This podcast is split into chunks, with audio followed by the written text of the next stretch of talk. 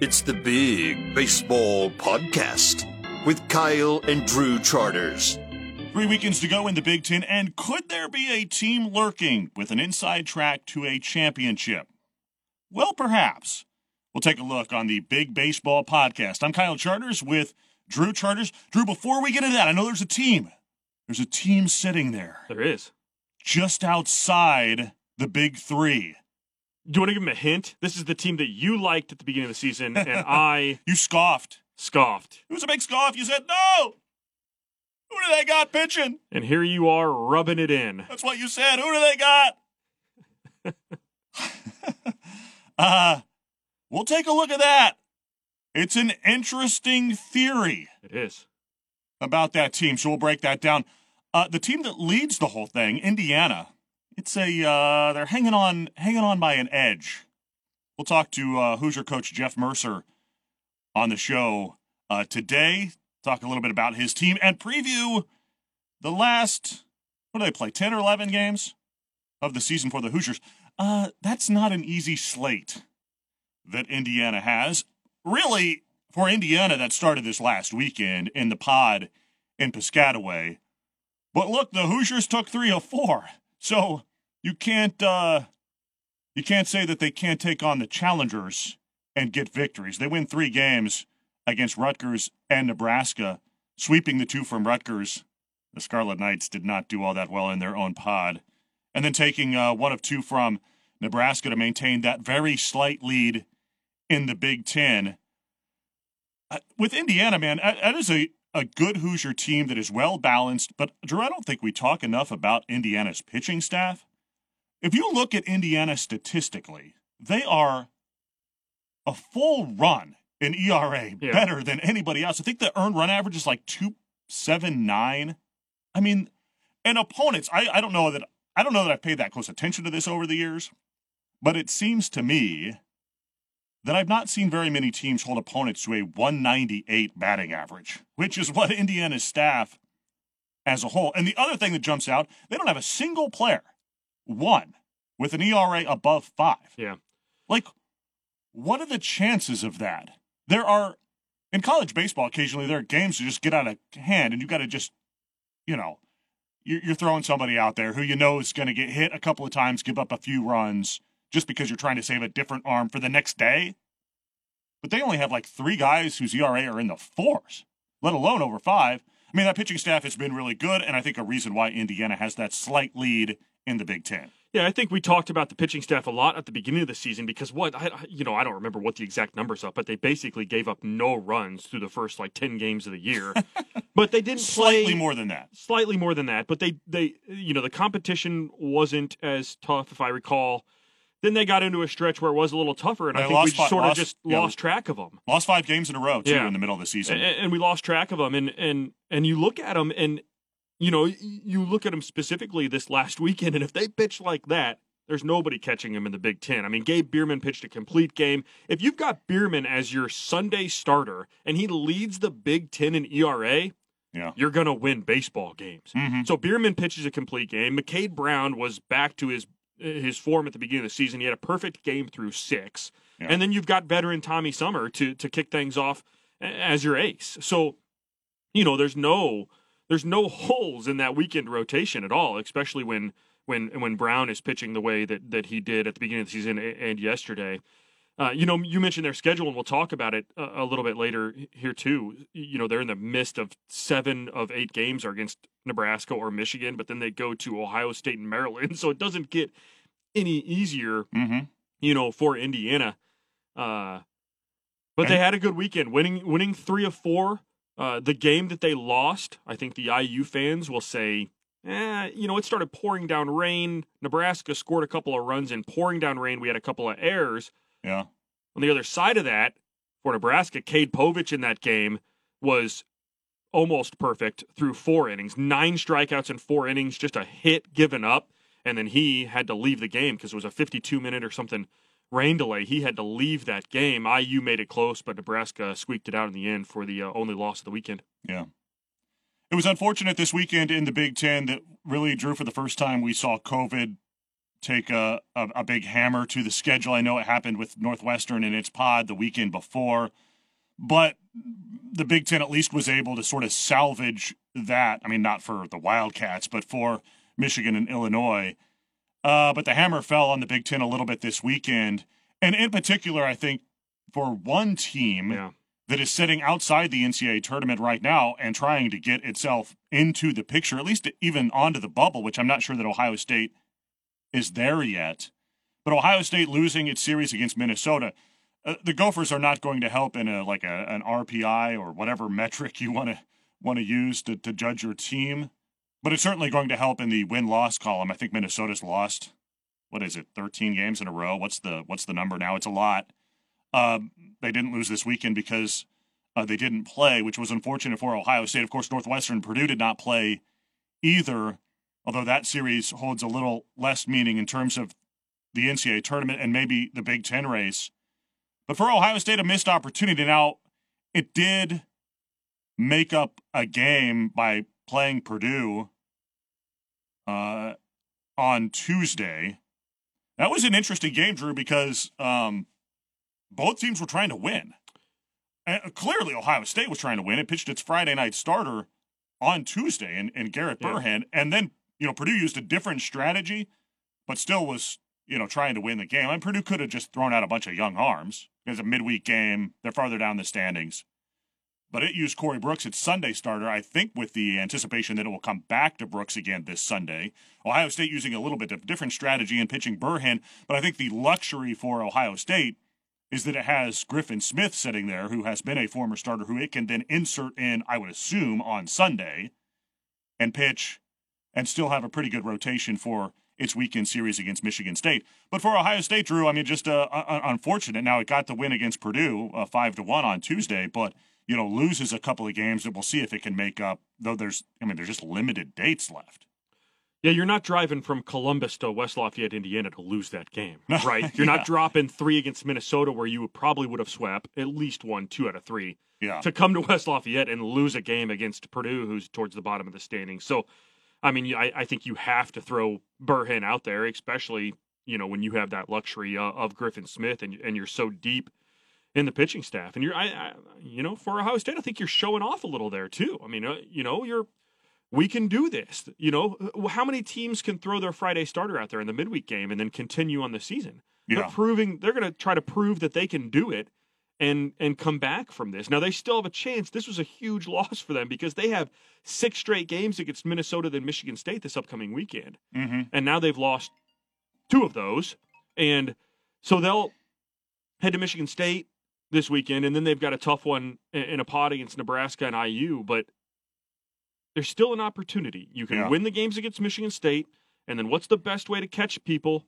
Play them yeah. play them and win. If you Right. think you got slighted in this and, and, and losing the games in COVID, play Nebraska, play IU, and win. And they can. I mean, uh, we, we've talked all year that they're a team capable of winning games. That's why I we think that NCAA should consider them if they're a bubble team because they can win games. Right. Yeah, I mean, they, I think they can win. You know, they can win a game in an NCAA regional. I, I don't think there's any doubt, in my opinion, about that with the kind of pitching that Ohio State has, and if they continue to hit the ball, which they have done a little bit better here over the last few weeks, it feels like, and probably would have done. Let's be real, would have hit the ball against Minnesota. Right. And Minnesota's team ERA is like eight. Giving up a, a I'm not great at math, but like eight ERA is like almost a run an inning. Earned run. Almost. Yeah, I mean it's really close. I mean that's how I understand it at least. All right, the uh the Big Ten standings. Um Maryland uh, has itself in a tie for, for fourth place with Iowa, charging uh, as it continues to, to charge up the standings. Now, look, the, the t- three teams at the top remain the same: Indiana, Nebraska, and Michigan. Indiana with the the very slight lead. Uh, you know, we'll we'll talk about that extra game a little bit that that Indiana has coming up. That's going to be jammed in there on Tuesday, and what that could mean a little bit. But uh, you know, Maryland is now you know 21 and 14, the same record as Iowa. I, I think with the Terps, you've got to consider them now a a team that is really lurking. You know, one game here or there might make a big difference to whether it gets in the NCAA tournament.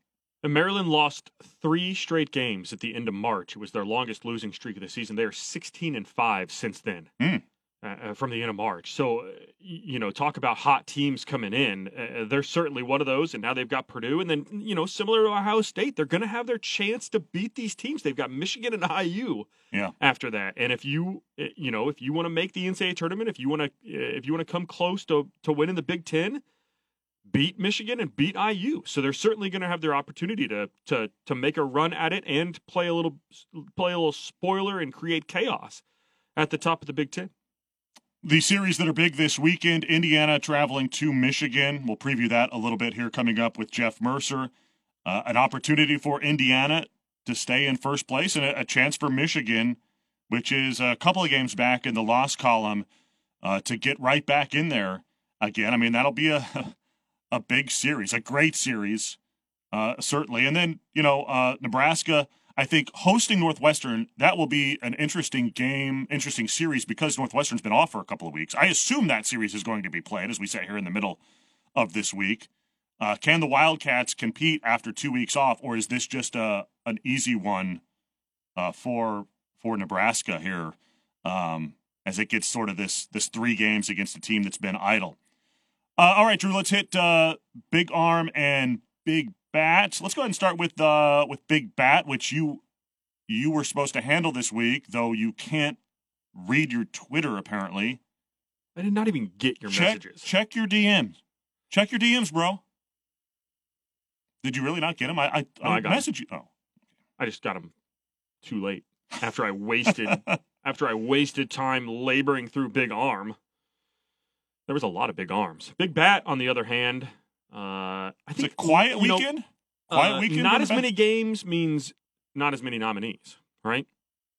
Yeah, yeah, that's true. That's a, Uh, there's a good point there. But there were a few here. A couple for IU. Uh, Jordan Fusey hit the two-run home run in the top of the 11th inning uh, to beat Rutgers in that extra inning uh, victory for the Hoosiers. That's a big one. Uh, Cole Barr had a couple of home runs in Game Two on Saturday. He ended that game two for five uh, with four RBI and a, and a couple of runs scored. Those home runs. Uh, Luke Roskam for Nebraska had a great weekend. He was seven for 15, had five runs scored, eight RBI, hmm had two home runs, and that was after a, a, a pretty lackluster start to the weekend. He was six for his last nine in the last two games, so uh, certainly made a run uh, towards the end of the weekend. Uh, the big bat this week will go to a uh, reserve catcher Ooh. for Maryland, Justin Vought. Uh, had a great game, four for five. I believe he struck out his first time up. Ended the day Mhm. with three home runs. That's Four for bad. five, three dingers, four RBI, and four runs scored uh, for the catcher from Maryland, who will earn a trophy this week for his backup role. It's a it's a a trophy that actually is like A trophy uh, emoji. It's, it's an emoji. it's really catching on though. Those trophy emojis we send you actually uh, when you win. Oh, we can't do this because it's an NCAA violation. We send you a, a tiny emoji. It has a great value. Uh, big arm for this week. Steve Hajjar went six innings for Michigan. Just allowed a hit. He was pretty good. 13 strikeouts. Uh, that was a uh, victory against Michigan State on Friday. Andrew Hoffmann was really good for the Illini. Seven and two thirds, scoreless, 12 strikeouts. He had a bunch of guys with, you know, like six, seven innings this week with no runs allowed, three hits. He didn't walk anybody in a 2 0 victory against Maryland. It was a good pitching duel. Uh, the game that went extra innings between Indiana and Rutgers. McCade Brown went seven innings, gave up a run with 11 strikeouts, three walks. Uh, just one hit. Ben Wereski in that same game had seven shutout innings. Then it went to extras before, as you as you mentioned, Indiana won. Jason Savacool he improved to six and one. The freshman for Maryland with eight and a third innings, seven strikeouts. He did give up three runs. Uh, that was in a victory against Illinois on Saturday. Gabe Bierman, we mentioned him earlier, complete game, four hitter, gave up one earned run, a couple of runs total, 11 strikeouts, and a 4 2 win against Nebraska. Uh, Garrett Burhenn on Tuesday went six innings. He gave up a run, had six strikeouts in uh, Ohio State's 5 to 1 victory. But man, it's hard to get away from Cameron Weston, uh, the Michigan pitcher who went nine innings. He allowed a hit, a run. He struck out nine, no walks in a 3 1 victory against Michigan State. I mean, even better than all of that, he faced only 29, so just two more than the minimum. He gave up a hit and hit a batter, and that was it. So Michigan State only had a couple of runners on base, so you know, pretty close to uh, to being perfect for Weston. So he is the big arm for this week.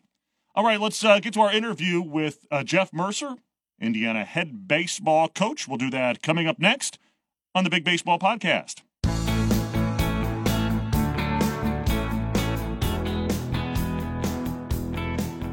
And let's welcome in Indiana baseball coach Jeff Mercer in his third season down there in Bloomington. And his team coming off a pretty darn weekend, pretty darn good weekend in in Piscataway. First of all, Coach, thanks for uh, for coming on the podcast. Secondly, man, uh, Drew and I were talking last week that I think you'd go into pretty much any pod weekend thinking uh, if you could go two and two, you'd probably be pretty happy with that.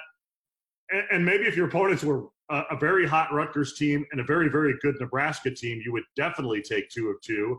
Mm-hmm. Uh, but you guys took three of four and, and come out of there in first place in the Big Ten. You've got to be pretty happy with what you've seen from your team recently. I would agree with that assessment. I, I think that we've continued to, to, to, grow as a team. We've gotten better and, really in all facets. Pitching has been strong throughout the course of the year, and, and our position group has has gotten better. We've had some young guys that have grown up and improved, and, and you could see kind of the the like the mentality of the group, the toughness of the group, the the resiliency over the course of the last couple of weeks and this weekend as well, where you're you're you're at the ballpark, you know, half the day on Friday, literally the entire day Saturday with a couple of rain delays, and then back at it 11 o'clock on Sunday morning. And and and the personality of a team can either win or lose those those kind of games. And, and we were able to pull out three out of four and, and, and had a pretty good had a pretty good weekend. So we just keep growing and, and improving. And the more you play the, the better that you get. And, and and we're starting to hit our stride a little bit at least at this point. Yeah you mentioned the uh the pitching staff I mean, I think when a lot of people think of Indiana these days, they think of you know some mashers up there going to hit the baseball and hit home runs, and you guys are doing that to a certain extent this year. But man, the pitching staff has just been really good for you guys. And yeah. you know, you look at it statistically, and and it just sort of jumps out off the page. You, you can't help but see uh, an ERA that for a team that's under 3 mm-hmm. an opponent batting average that's under 200, which is almost unheard of, I think, yeah. in college baseball. I mean, opponents are just hitting 198 against you guys. Right. Which means your pitchers are striking out a lot of guys, which they are. But I mean, it's pretty pretty impressive what the staff has been able to do. It really is. It really is. First, we have a tremendous pitching coach in, in Justin Parker, and in our pitching development uh, guy Denton Sagerman is incredible as well. So those guys team up to do a great job. I think it goes back a little bit as well to a couple years ago. Our first year at Indiana was we were kind of how we wanted to move forward at Indiana and how we thought we could win at a high level. We we had to be able to pitch it, and so that was the first thing we had to invest in was the the young guys, the, the physicality, the, the development, uh, capable bodies that we're going to be able to, to grow and, and flourish in the system and then and then work out from there. And, and so you're looking at a lot of these young guys or that, you know, two or three years ago were young guys and the guys that were coming in and, and you're starting to see kind of a plan come to fruition here. And they've done a really great job. Justin and Den done a great job. The boys have done an incredible job. They've worked so hard and they've really invested themselves and, and been able to uh, to become a very formidable force for us. You know, when when uh, we when we set out to to, to you know, kind of create the staff, you're looking at creating for a, a five game week. Um, obviously, primary normally in, in a normal season, you're going to have five games a week, a midweek or two, and then three or four games on a weekend. And now we have three games a week, potentially four sometimes on a, on a big weekend.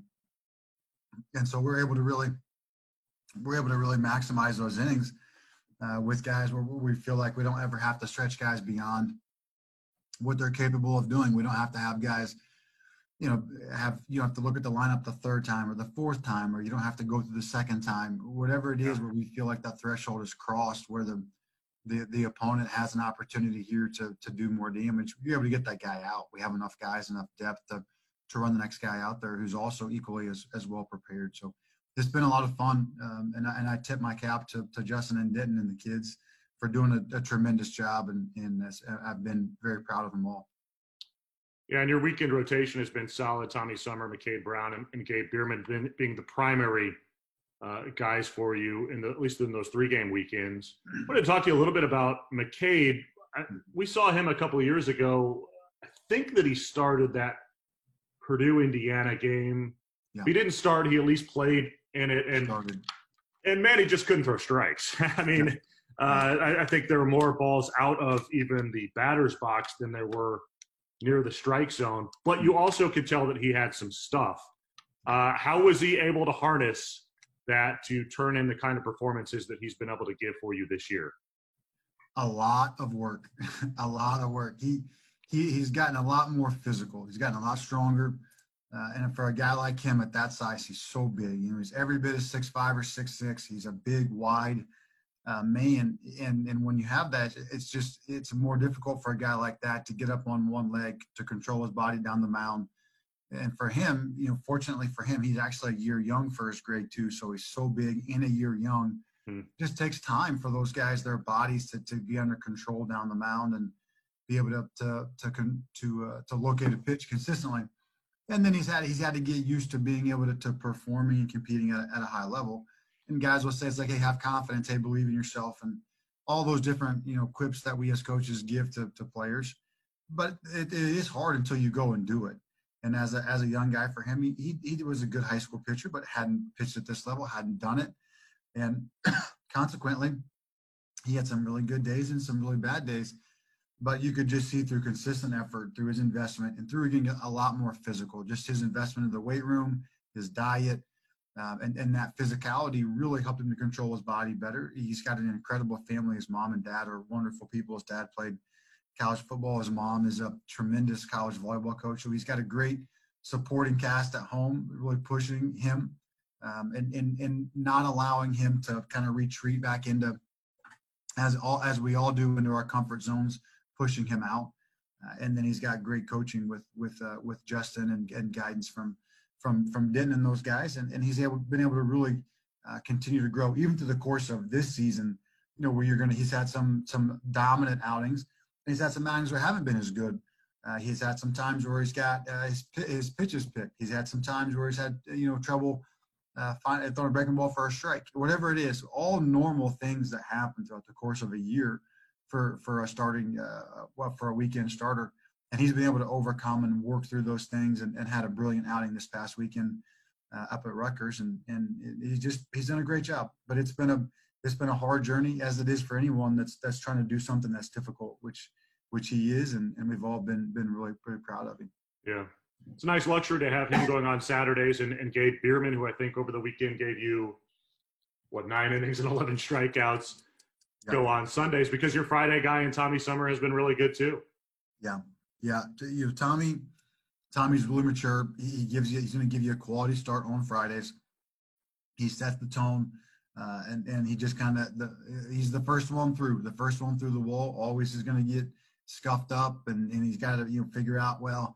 We thought this was going to be the weakness of an opponent, and it's not. It's actually this, and we have to diagnose. But having Tommy out there to be able to kind of go go first and help us to learn our, our opponent that that Friday helps a ton. And you know, for for McCade and Gabe, they're able to stand there next to Coach Parker as they keep their charts and work with him. And they stand there and they watch Tommy pitch and they listen to the pitches that are called and they they keep the charts. And so by the time that McCade gets out there, he's already in his mind he's already thrown a game, standing there next to Coach Parker. By the time that Gabe uh, gets in the game on Sunday, he's already thrown two or three games, depending upon if we're in a three or four game weekend. So it, it, takes a special person to go on Fridays. You do go in a little bit uh, a little bit blindfolded into an opponent, and then Saturday and Sunday you're, you're giving those guys a ton of information. By that by the time that Saturday and Sunday gets around, you've given Coach Parker, who calls our pitches, uh, you've given him a ton of ammunition. You've given him a ton of experiences, and we've learned our opponent really well. Our shifts get are better. All those things really help, and, and Tommy's the guy that sets the tone for that. You don't have a single pitcher with an ERA above five, um, which which is another one of those things that just doesn't seem real. Um, because oftentimes, you know, in a season, you'll have a game where you just got to leave somebody out there, and you know, unfortunately, they give up a couple extra runs, and mm-hmm. you know, it's a game you're trailing or something. What does it say about your team that you have that kind of depth, and um, you know, haven't had that kind of situation where you've just had to leave somebody out there, maybe to pick up a couple extra runs because you're trying to save some other arms? Well, I think what it what it comes back to there's a couple things. One, the, all of the kids have worked really hard, and they do all feel a sense of obligation to each other. Uh, I, I, think it also go, goes comes back to the something that we as a, as a program uh, pride ourselves on is is coaching all the players. You have to coach all the players every day. You have to show up and, and give your best effort. You don't just get to coach the best six or eight arms and the best six or eight hitters. You you have to show up and do your best for all of them every day one, they deserve that, and secondarily, that that you just don't know who's going to end up being in the game. You don't know the situations, you don't know the injuries, you don't know the matchups, and so you have to prepare all of them to the best of your ability, the best that you can. You have to prepare them, and so when you do that, uh, and and you give yourself depth, and and you allow yourself to play the matchups and play the strengths, then you don't you you shouldn't expose kids to, to situations where they're going to fail, almost assuredly going to fail, or or pitch them beyond their limit. I think it also comes back to, to, to the idea that when a guy's time is up, his time is up on the mound. When it's when that's enough, that's enough. You know, yeah. in, in many ways, regardless of what the situation in the game is, if, if, if, if, he's at his limit, if his stuff is deteriorating to the point where he, he can no longer uh, compete at a high level, you got to get him out. And that means you have to trust the next guy to get in there. And there's been a couple times this year, I'll be completely honest with you, where we've sent guys out uh, that I that I was concerned about when they walked onto the mound after watching them in the midweek or mm-hmm. after watching them in a, in a scrimmage or whatnot. That I was concerned about their ability to go out and compete in in a real game, and they've and they've time and time again gone out and and proved not proved me wrong, but proved themselves capable in those moments, and then improved. And even if it was a short outing, there's a couple guys I could think of early in the year really short stints, short outings, got him in and got him out, got some confidence. They continue to throw in the midweeks, and they've become really contributing members of the of the staff over the course of the year. And the, the reality is, just like every pitching staff, we've had we've had injuries here and there on the staff this year, like everyone does every year. But because we do have the depth uh, uh of the of the group, those injuries aren't as devastating as it was is with some teams in some years um, because you do have enough guys that continue to go out there and compete. Yeah. A couple years ago, I think your offense had somewhere around a thousand home runs, give or take. Uh, the, the, offense this year seems a little bit more balanced. I mean, when you look at it in in terms of statistics, you're sort of middle of the pack in in in homers. Um, you know, same in terms of average, I guess. Uh, but but there seems to be a little bit more balance. You're running maybe a little bit more. At least it feels like you are. Um, you feel like you have a, a more balanced offense and one that perhaps is a little bit less reliant or doesn't need to be as reliant on the home run? The, the offense does not need to be as reliant on the home run. The, the, yeah. the, the, primary job for the offense is to play defense. And, mm. and we're a much better defensive team than we were a couple years ago. Um, although at times we do we do have uh, we have made some mistakes. We are starting you know, depending upon the day, four or five freshmen in, in on, on the defensive side. Sometimes we do some silly stuff, but we do have the ability to to to make some splash plays defensively, and we have. We have made some really game-changing splash defensive plays, plays that we couldn't make uh, a couple years ago. and so that their first job is to support a pitching staff. Our catching has been phenomenal. Our catching has been incredible, um, and they've really, really supported staff. Our, our our play around the infield have made some made some errors, but has been primarily pretty good. And our outfield play has been exceptional across the board through the entire year. So that was a that was a huge part for us. If we're going to be able to have a pitching staff, you have to have a defense that supports them, and we didn't do a very good job of that two years ago. Uh, and then be able on the offensive side to develop and grow over the course of the year to score runs each and every day. I think two two years ago we averaged just under three runs a game on a Friday night. That's not going to win very many Friday games. Mm you know, last year we averaged about six runs on a Friday game, and this year we're probably somewhere in between that, but closer to the to four to five range, which is where you need to be at to be able to win on a Friday. You you you can't go into every weekend losing Friday one to nothing, and then try to outslug somebody on Saturday and Sunday. It just, just that's not a not a sustainable formula for success. And, and now that's what we did um, because that was our strength. We really could we could really drive the ball. We were big and physical, um, a little bit limited athletically, and a little bit limited in our defensive radius and range. So you play to your strengths. You play to the strengths that you have, and those kids did an awesome job doing that. This year, we feel like we can be a little, a little bit more well-rounded. We'd like to put a little bit of pressure uh, with a stolen base, or potentially with a bunt here and there, or put the ball in play with two strikes. Just we've had so many moments, especially as we've kind of settled in here uh, the last couple weeks. Uh, you know, just kind of we got kind of caught our breath again after all the COVID stuff that that happened with the coaching staff, and we were out for yeah. for a while. We've been able to kind of settle back in. We've been much better about putting the ball in play with two strikes. We've been much better about driving runners in from third base with less than two outs. All the the, the core principles of an offense that have to be there have gotten a lot better fundamentally although I, I don't mind the home run, certainly not. That that can't be the the end all be all of an offense. Just it just it's incapable of of functioning at a high level when that's plan A, plan B, and plan C. And, uh, and and we were a little bit too reliant two years ago on that. And I think this year we do have a more a more well-rounded uh, offense that is playing better baseball now than it was uh, six weeks ago, and, and hopefully we'll continue to trend in that direction. Drew and I have debated on the podcast the, you know, the best one through four hitters of, of all the teams uh, mm-hmm. in the in the Big Ten. Your stacks right up there, you know, particularly Grant Richardson and Cole Barr, a couple of, of veteran guys. You've got to like the pressure that the top of your order can put on opponents. It, it is. It is. Those those top four guys eh, have done a great job. You know, with when you're looking at coaching an offense, I was kind of liking it to herding cats, where you you've got three or four guys, maybe five guys that that, that can that can are, are good. At one point in time, they're swinging it well, they're playing well, they're putting the ball in play consistently, taking walks, and and then you're trying to get the fifth or the sixth guy in the boat, and then you know, you lose this guy, and then you're trying to grab this guy, and you feel like you're always just trying to you know get guys in the boat at the same time, everybody feeling good. But those four guys have consistently with, with Drew and Paul, Cole and, and Grant have consistently had good at bats throughout the course of the year and have have been the the, the offense uh, generators for us. And then there have been times where we've had that fifth and sixth and seventh guy, mm-hmm. sometimes even eight guys uh, on the boat at the same time. That the emergence of Colin Hopkins the last several weeks has been huge. Then you're just trying to add more guys to support those those four, uh, and and it, it's different guys at different times based on matchups and, and based on situations. But yeah, we we do feel fortunate and we feel really good about those top four guys, and we have to continue to support them uh, throughout the, the, rest of the lineup because those guys can do their job. They can get on base. They can advance themselves to scoring position, but someone ultimately has to drive them in, and we have to have guys in the back end that can that can support them and do that. Yeah. All right, so you're the coach, so you have to take things one game at a time. You know all the cliches, maybe one inning at a time, one pitch at a time, all that. Mm-hmm. I don't have to. I don't have to do that. So I'll look ahead here for you. Mm-hmm. Uh, you have Michigan this weekend in Ann Arbor, that mm-hmm. Illinois makeup game yep. uh, on Tuesday, a pod with the Illini in Nebraska back home, and the second to last weekend, and then at Maryland. Uh, that's not a joke of a schedule. That's a that's a, that's right. quite the slate to wrap things up. How do you?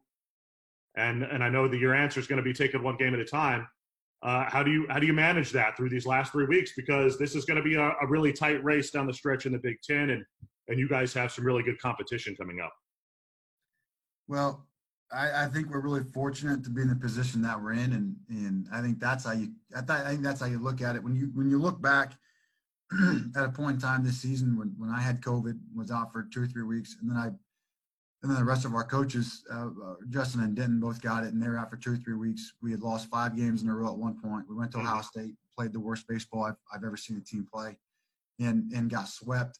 And to look at the position that we've put ourselves in now, regardless of what happens down the stretch, the boys have done a great job.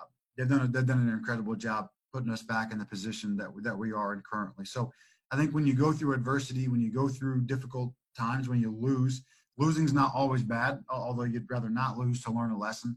But sometimes it happens, and, and, and those things are a part of it. But it's also a part of the growth, and it's the reason the reason that you that you improve yourself, the reason that you're hardened and that you're prepared and you're capable of going and running a gauntlet like we're going to potentially have to run here to give ourselves a chance to win.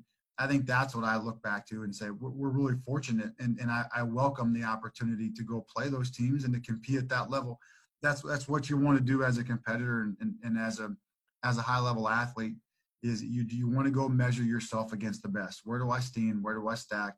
You know, am, am I the best? Am I not? In in if we if we didn't uh, if we didn't grow a ton substantially and improve ourselves, we never would have put ourselves in this position. And, and so I think that's what I look at is I'm, I'm excited to see where we've come from where we were at, and I'm excited to see where we stack. And and and I and, and I know the boys are really excited to go out and compete. So you're right.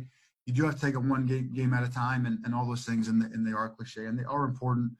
Um, but I think even more than that, I think I'm already really, really happy and really proud of, of what the kids have done this year and uh, and I think anything on top of that's gravy. So it, will be fun. It'll be exciting. My blood pressure will be up, and I'll have to I'll have to work on my my breathing techniques or, or whatever you know they they tell us to do, which I'm not sure works or doesn't work, but yeah, you try.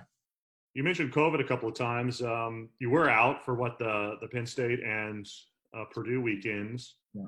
What was that like for you personally? What did you do to um, make the time go by. Yeah. And then, uh, you know, also I think a credit to your team and the rest of your coaching staff that you were able to. I didn't realize that they had missed some time too. So, so really, it extended then beyond just those couple of weekends. But uh, I guess what did you do to pass the time, and then um, how did you guys sort of all manage that situation? Uh, fortunately, I, I, live way out in the country, so we've got like 40 acres. So I was able to get outside a little bit and kind of catch my breath. which is hard to do when you're when you're uh, you know trying to also help manage the program. But uh, that did help a little bit. Mostly, I, I tried to let the coaches do what they what what they're good at doing, which is coach the players and stay out of the way a little bit. Give my two cents here and there, kind of give my guidance as much as I could. I, I worked primarily with the hitters along with Derek Simmons and Dan Held, and so trying to help those guys without at the same time getting too much in the weeds, use the technology. that we have all the, the bat systems. So I can watch all the swings from the side and the front and, and, and all those different pieces. Communicate a little bit with the players. Um, once I was able to return, that's when uh, Justin and Denton got COVID. So I was out for two weeks, and then those guys were then staggered. So it was about a month there where we were mm-hmm. we were kind of all out uh, of sorts there. So when Justin was out, we were able to slide. Um, I kind of took a little bit more of an active role with the pitchers. We let the let the, let the players call the game, and just kind of worked our way through it the best that we could.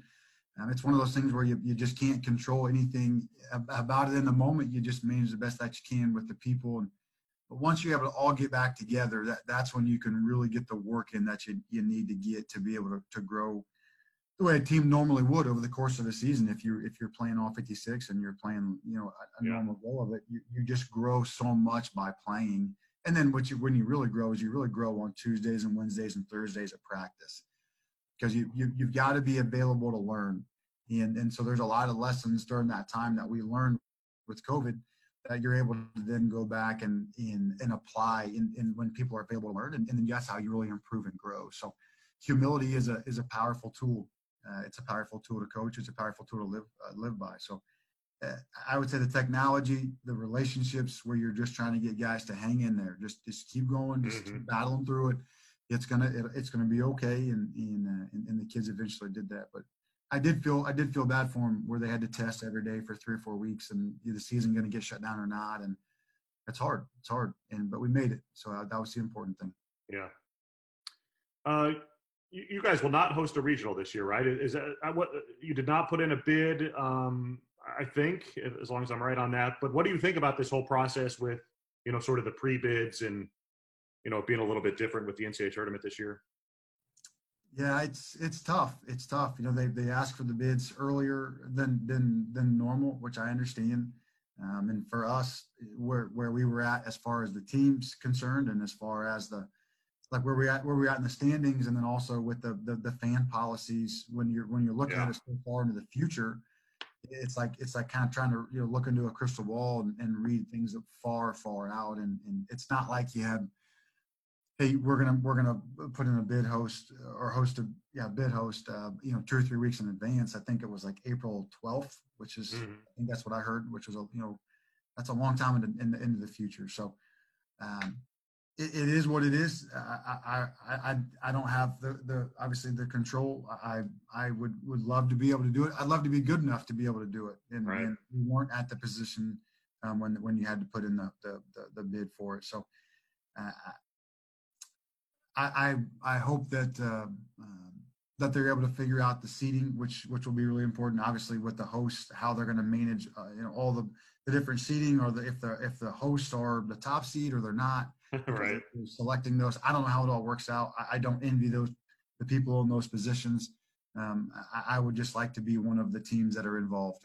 Right. End of it. So if we can be involved and, and then go and then go compete, that would be uh, that would be terrific. A quick one for you here because we're going to run out of time. Uh, how many teams from the Big Ten will get in the NCAA tournament? How many, in your opinion, uh, deserve to get in? It seems more and more like four teams are going to are, are going to get a shot at it, and, it- and it kind of looks like that's a, a reasonable number. I think there's probably this is just off the top of my head without really sitting down looking at the the standings and, and thinking of all the teams. There's probably five that I think maybe five, maybe six that I think are are are, are real candidates. I think that I think that would be a, a, a pretty reasonable assessment to make. Just having played, having looked, having you know, kind of looked at the the, the, the standings and um, comparing to, to my very short, which it, albeit I, I know it is a, my short experience in the Big Ten and my short experience in, in in college coaching by comparison to a lot of these guys that have been doing it for 30 or 40 years. So I would say I think probably four get in. I think probably five or six are deserving. Um, and a lot of it's going to be just determined here down the stretch. But I, I hope we can get to four. Uh, you know, I don't I don't know about five just to be kind of the realist in me. Mhm. And uh, I look forward to, to not having to deal with these same questions in the future. yeah.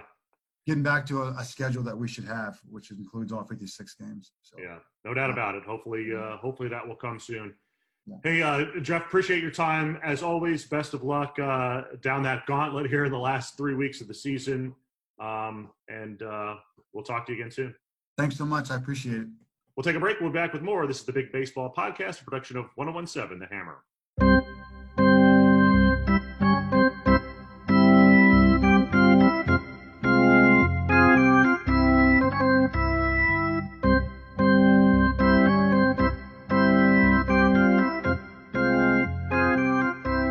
Let's hit the weekend rotation. The uh, the things that we're looking at as we head into this third to last weekend in the Big Ten. Topic number one. Uh, I think this is the topic we should be talking about. Who has the most difficult remaining schedule of those three teams at the top of the Big Ten? Those being Indiana, Nebraska, and Michigan. And as it turns out, Drew, they they play each other a whole bunch Yeah. here over these last three weeks. But let's look at each one of these, then we can sort of break it down. Indiana plays at Michigan.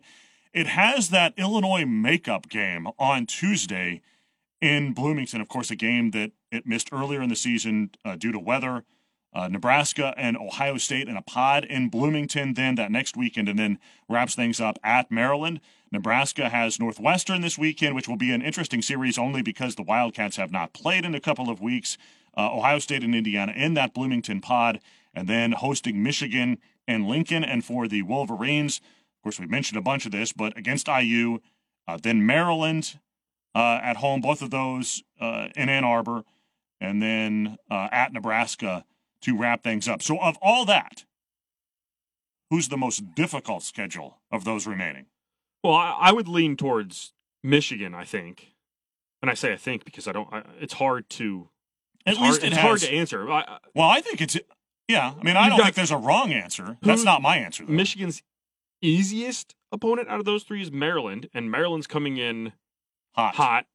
coming in hot. Again, 16 wins in their last 21 games is Maryland. So I, I think I would I would go Maryland, even though you know that or I mean Michigan. Uh, Well, Indiana, I mean, at I mean, Indiana is a little bit more difficult because it has more games in a shorter period too. Now, maybe you look at the pitching staff as we mentioned earlier and says it can it can handle uh, the workload, but you've got that Illinois makeup game, which could be important. I mean, that's a that's potentially a really big game. yes, It'll be interesting to see how Illinois handles that particular game, um, because you hope that they throw a guy hoping to win. Illinois doesn't have very much pitching depth. They don't. They it's Yeah. takes a jump off the. Never mind. Is, Uh, is Ohio State is Ohio State tougher than some other teams in pods because they have Griffan Smith? and I mean, they just have good pitching depth. Um, Well, they've got four starting pitchers. yeah, Not everybody has four starting pitchers. right. Um, yeah, maybe. But look, Indiana is Michigan, the Illinois makeup game, then that pod with with two teams that need to win, Nebraska and Ohio State, and then at Maryland. I mean, they're not they're not a lot of of breaks there. Um, I suppose Indiana and Michigan are the two that you you look at. Um, who probably have the most difficult. Nebraska being a little less because they have, you know, Northwestern this weekend uh, before getting back into it. Right. Uh, let's hit topic number two. And this is what we alluded to at the top of the show. There's a team lurking right there, Drew, who, if you look at things and you start to talk about what's the total number of wins that will win the Big Ten, and you look at Iowa's remaining schedule, you can sit there and say to yourself, if Iowa gets to this magic number, which is attainable, then the Hawkeyes can win a share of the Big Ten. Yeah, they've got Illinois this weekend at home, and then at Northwestern, and then at Michigan State. Yeah. So nine games Against teams many- that are under 500. teams that are under 500 and Northwestern that may be checking in. We don't Yes. know. We'll find out this weekend probably. So, how many wins is going to win the Big Ten? Right now, you've got three teams at 23. Yeah. You've got Iowa at 21. Yes. So, So, can those so, three so teams at 23 can they win? Are they getting to 30? Is 30 30's too high? Right? Those teams can't win with those schedules left that we just talked about. well, they're, they're just playing each other. They're playing each other. You So can't- 30. So so Yeah. 30 is not the answer. I don't think. 28. If somebody gets to 30, they're winning the Big Ten. But the number is is potentially 28 for Iowa. If Iowa can go seven and two Right. with that schedule, get to 28, then you know we don't have to take these necessarily game by game. But it it's not a gimme that Indiana, Michigan, or Nebraska can get to 29 Well, let's take, let's remaining. take one as an example. Let's Okay. take Indiana as the example because we sort of talked about that that Illinois game as the uh, potential difference maker here. right. So if you take Indiana as the example, they've got at Michigan. Let's say they win two. They Mhm. play well against Michigan. They win two. They've got that single game against Illinois. They win that. That's three more victories. Then they've got a pod against Nebraska and Ohio State. It's tough to win three or four in a pod. Let's say they win two. So you're up to five. You're up to five victories, so that gets them to 28 wins. Yeah. So that means that if they want to win the Big Ten outright, and gotta- and and it's and thinking that Iowa's gonna win seven games their last nine, Right. then they need to win that series against Maryland. Well, they need to win a game, but They- you're giving them. a, a game for a share, Yeah. right? But you're you're giving them. I think your math. I'm giving them because there are 23 wins, and you're saying you're giving them five going into Maryland, right? right, So they need to win a game at Maryland, which is conceivable to do. I mean, they're probably not going to be swept, but you're but giving, giving them. them two at Michigan. You're giving them two at Michigan. So what if they only win one at Michigan? Would be a better example, which is you know that's not going to be an easy road. So then, then then you know they tie Iowa in that first game at Maryland. You got to win one of those next two. You got to win that series at Maryland for the Big Ten. How much is it of an advantage that they have one more game than everybody else? That they're Huge. playing. Yeah. Right? Well, It's they a- actually have two more games because they well, have, well, not not two more games than Nebraska, correct. but they have two more games than Michigan Yeah. and two more games than Iowa. Mm-hmm. That's a huge advantage. Yeah. I mean, it's all predicated on Iowa going. I think Iowa has to go seven and two in those last nine games. I mean, less than that, less than that, I, I would think a team like Indiana would be in pretty good shape, even with the schedule. They would only have to win four games. I know, but I just think it's I, I think it's it's tough, obviously, to win seven of nine games. But yeah. it's very possible with that schedule. It's it's I would I would say highly likely. I Highly get in that- likely. I don't want to get in that argument with you. I know you're you I don't like that argument. I have a problem with highly likely. I know, but it is. It's It's highly likely. likely. It's not highly likely. Okay. All right. Uh, what are you watching this weekend? Uh, I'm sticking with Iowa. I'm watching that Iowa Illinois series because that's gonna that's gonna that's to tell us where this is in a week. Can Iowa be there in the end? And this series against Illinois is to say a lot. If they lose this series, then we, Then we over. know our Yeah. we know our answer. It's over. But if they win this series or they sweep Illinois, if they sweep Illinois this weekend, which is likely, not highly likely, no, may, may not even be likely. If they sweep Illinois, then what are we talking about? Then we're we're definitely talking them winning eight of that last nine. That's true. Yeah, So if, they win, if they go eight, if Iowa goes eight and one over the last nine, whew. So a very important series for Iowa this weekend. Uh, yeah, I'll be watching uh, Indiana and Michigan. Uh, that'll be an interesting one to see who comes out on top there, clearly. And then literally we'll be uh, remotely watching Purdue and Maryland playing uh, their three game series. All right, uh, that'll do it for us for this week. Thanks for listening. As always, we do appreciate it. Tell your friends, subscribe, do all that cool stuff. For Drew Charters, I'm Kyle Charters. Thanks to Jeff Mercer for coming on as well. And thanks for listening. This is the Big Baseball Podcast, a production of 1017 The Hammer.